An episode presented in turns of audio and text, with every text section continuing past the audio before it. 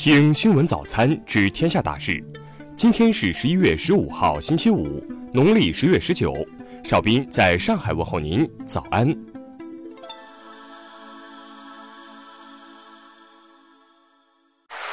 首先来关注头条消息：习近平止暴制乱、恢复秩序是香港当前最紧迫的任务。当地时间十一月十四号。国家主席习近平在巴西利亚出席金砖国家领导人第十一次会晤时，就当前香港局势表明中国政府严正立场。习近平指出，香港持续发生的激进暴力犯罪行为，严重践踏法治和社会秩序，严重破坏香港繁荣稳定，严重挑战“一国两制”原则底线。止暴制乱、恢复秩序是香港当前最紧迫的任务。我们将继续坚定支持行政长官带领香港特别行政区政府依法施政，坚定支持香港警方严正执法，坚定支持香港司法机构依法惩治暴力犯罪分子。中国政府维护国家主权、安全、发展利益的决心坚定不移，贯彻“一国两制”方针的决心坚定不移，反对任何外部势力干扰香港事务的决心坚定不移。下面来关注国内方面的消息。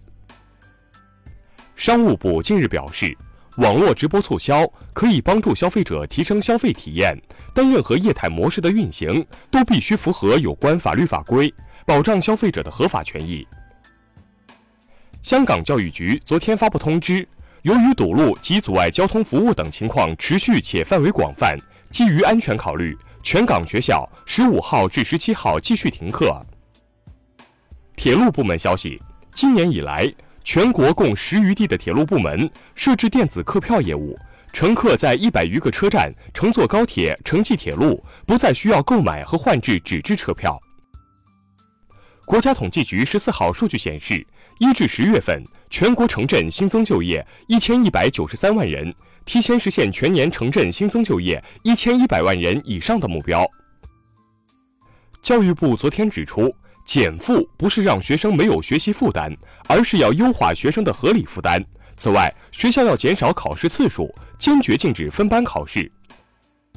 公安部十四号介绍，自今年一月开展“净网二零一九”专项行动来，共侦破涉网案件四万五千七百四十三起，抓获犯罪嫌疑人六万五千八百三十二名，行动取得了显著成效。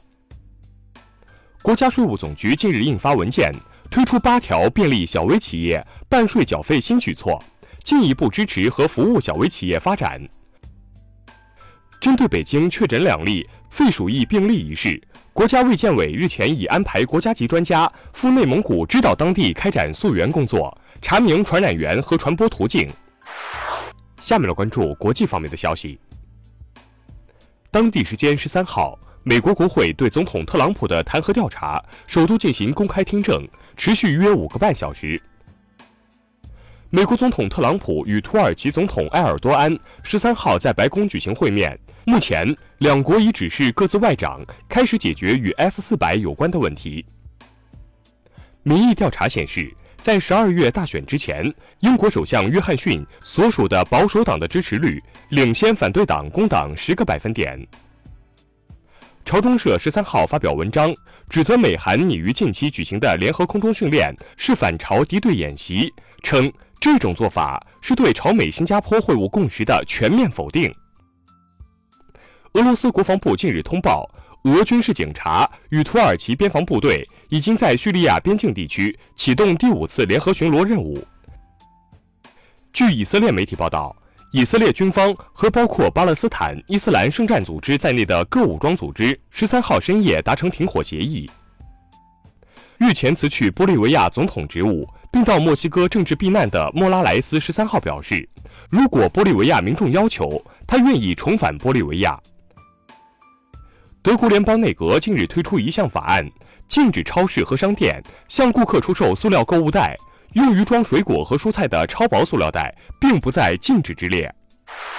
下面来关注社会民生方面的消息。日前，金雄城际铁路雄安站实现地下结构封顶，工程全面转入地上结构施工阶段，预计明年底投入使用。河南禹州官方十四号称，针对女孩眼内被塞纸条事件，现已成立联合调查组，对事件进行全面深入调查，调查结果将及时向社会公布。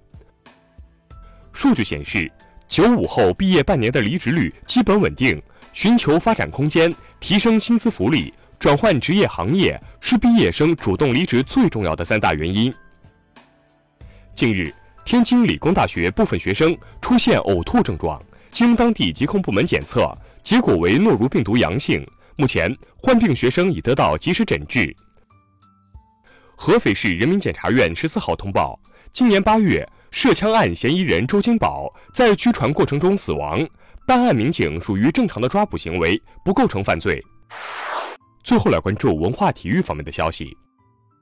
昨晚世界杯预选赛亚洲区四十强赛，中国队一比二不敌叙利亚队，黎巴嫩队零比零战平韩国队。CBA 第五轮继续进行。广东队一百二十三比一百战胜四川队，北控队一百零七比一百零四战胜浙江队。中国电视剧风向标报告显示，受国家政策调控影响，今年备案剧的集数有所下降，宫廷题材更是首次消失。中科院研究人员近日在青藏高原发现了一批微小的叶片化石，通过对这批化石进行研究，揭示了青藏高原西端的干旱化过程。